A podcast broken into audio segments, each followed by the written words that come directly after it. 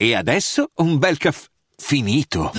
Perché rischiare di rimanere senza caffè quando puoi abbonarti a Caffè Borbone? Prezzi vantaggiosi, costi di spedizione inclusi, tante possibilità di personalizzazione e l'abbonamento lo sospendi quando vuoi. Decidi tu la frequenza, la qualità, scegli tra le cialde e capsule compatibili e crea il tuo mix di gusti e miscele.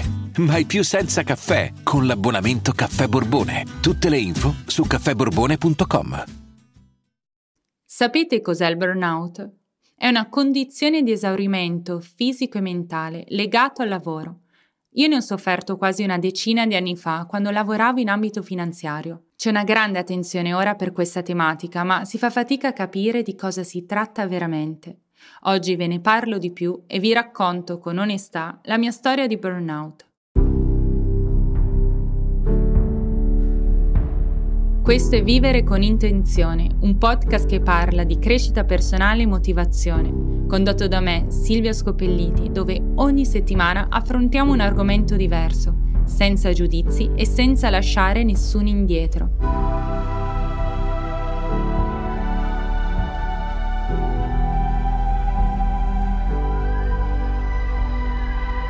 Partiamo dal lavoro che facevo ai tempi. Era un lavoro semplicemente impegnativo, competitivo, con ritmi pressanti e tante responsabilità.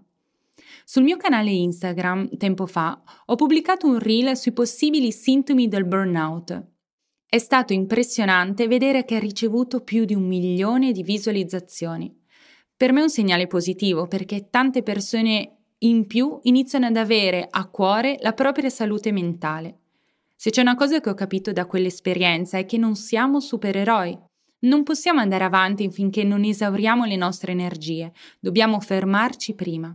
Dobbiamo avere la forza di, potenzialmente, deludere le aspettative che gli altri hanno su di noi e quelle che abbiamo su noi stessi e imparare ad ascoltarci. Spesso sprechiamo le nostre energie e corriamo da una parte all'altra senza darci le giuste priorità, senza capire quando è importante dire di no e quando è importante dirci più sì. Il burnout è legato al pensare agli altri, alle cose da fare, privandosi quasi del tutto del tempo per se stessi. Accetta di non dover essere sempre perfetto e produttivo. Sto parlando proprio a te. È fantastico che tu abbia dei sogni e delle ambizioni, ma devi imparare a prenderti più cura di te, perché nessuno lo può fare al posto tuo. Io avevo messo il mio benessere completamente da parte, anzi, era sepolto 5 metri sottoterra. Le mie energie venivano consumate tra problemi in famiglia, amici, partner e soprattutto il lavoro.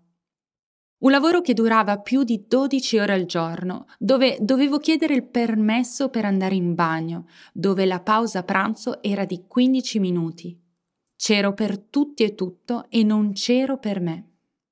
In quel periodo odiavo il cellulare, pensavo quasi ogni giorno di sbarazzarmene. Questo perché appena uscivo dal lavoro, ecco che iniziava a suonare. E mi sentivo in obbligo di rispondere, sempre. Non avevo il tempo di mettere in ordine i miei pensieri o semplicemente distrarmi guardando le vetrine dei negozi in centro. Mi trascinavo a casa ed era già ora di cena. Mangiavo qualcosa di veloce, facevo la doccia, mi buttavo sul letto e mi sembrava di non aver fatto in tempo a chiudere gli occhi, che era già mattina. Tempo di ripetere tutto, da capo.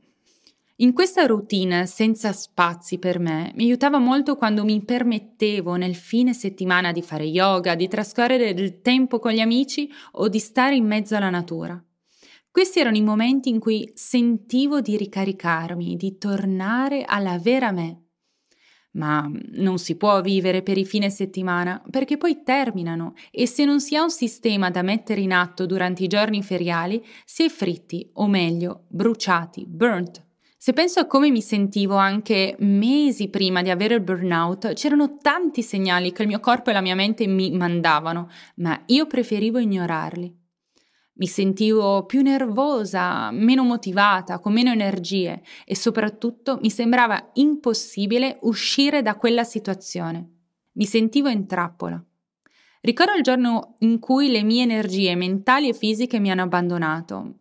Mi trovavo vicino alla fermata della metro Sant'Agostino a Milano.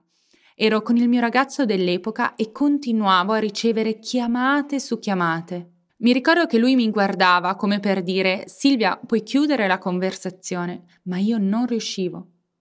A un certo punto ho detto al telefono «Non mi sento molto bene», ho messo giù e sono svenuta. In strada. Ero semicosciente quando è arrivata l'ambulanza. La volontaria, per capire come stessi realmente, mi ricordo che mi ha chiesto di aiutarli a mettermi sulla barella. Non sono riuscita a muovermi. Mi sono guardata alle dita delle mani e ho provato a spostarle. Sono rimaste ferme. Non ho idea del tempo che ho trascorso in pronto soccorso, ma mi ricordo la diagnosi.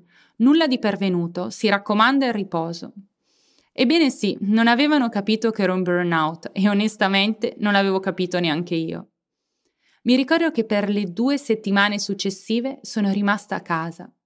I primi giorni avevo a malapena la forza di muovermi e soprattutto non mi andava di uscire.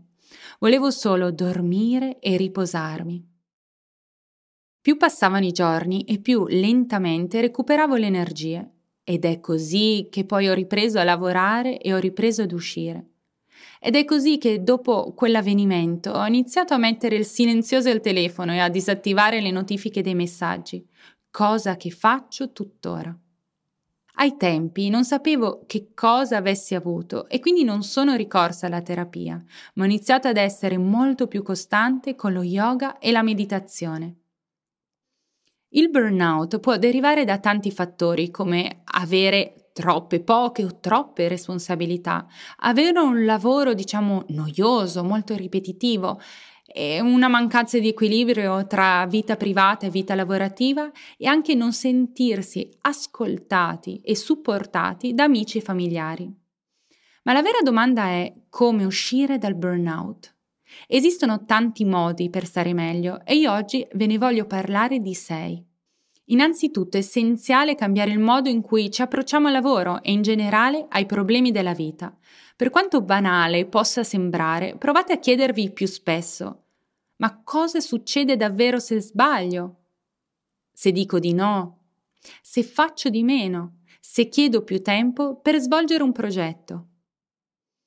Spesso le conseguenze reali sono minori di quelle che crediamo e non possiamo conoscere le reazioni delle persone senza parlargliene direttamente.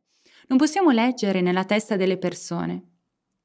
Un consiglio legato strettamente al lavoro è di valutare di parlarne con le risorse umane superiori o valutare di cambiare lavoro, ma con calma, senza fretta, senza fare decisioni dall'oggi al domani. Essenziale per me è stato lavorare sui confini personali. Trovate una guida gratuita sul tema all'interno del mio sito, Yoga First. Oltre al lavoro stressante, infatti, ai tempi avevo grossi problemi a dire di no e lasciavo che i problemi degli altri diventassero anche i miei. Sono sicura che ciò ha reso il mio recupero più lento e difficile. Vedetela così.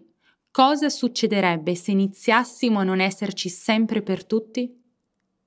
Probabilmente le persone imparerebbero ad appoggiarsi meno su di noi. Prendersi cura dei propri bisogni fisici ed emotivi. Questo vuol dire tante cose, come avere delle abitudini in cui inseriamo ogni giorno il movimento, momenti di meditazione, di riflessione, ma questo significa anche banalmente assicurarsi di dormire abbastanza. E seguire una dieta che vada bene per noi, che si trasformi nel carburante migliore per noi. Un altro consiglio è essere più mindful. Mindfulness vuol dire consapevolezza. Essere consapevoli vuol dire focalizzarsi su una cosa alla volta. Può essere osservare come ci sentiamo o ascoltare il nostro respiro. Essere mindful ci permette di non affollare la mente di pensieri che non ci servono, di calmarci e capirci meglio, con più presenza mentale e accettazione. In ambito lavorativo, questo potrebbe tradursi nel prendere meno sul personale le cose, accettando che accadano imprevisti o situazioni che non ci piacciono, con maggiore calma e apertura mentale. Fondamentale è prendere più pause durante il giorno, anche se questo vuol dire solo fare 3 lunghi respiri consapevoli, o fare una passeggiata dalla scrivania alla cucina.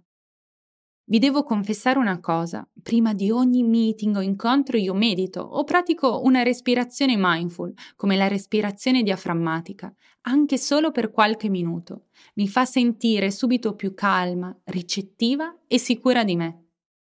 E ora l'ultimo consiglio, chiedere supporto alla propria famiglia, al team di lavoro, agli amici o ad uno psicologo. Chiedere aiuto vuol dire che vogliamo provare a stare meglio e questo potrà avere sicuramente degli impatti positivi anche all'interno della propria famiglia, della rete sociale e sul lavoro. Vedetela come un atto di amore verso voi stessi e verso il futuro che volete costruire. Burnout vuol dire bruciato. Non aspettate di sentirvi bruciati per fare qualcosa per allontanare da voi i fiammiferi dello stress. In qualche strano modo io sono grata al mio burnout perché mi ha obbligato ad iniziare un percorso lento di trasformazione interiore, ma vorrei che non ci doveste passare anche voi. La vostra salute mentale è importante, trattatela con cura e amore. Vi aspetto alla prossima puntata.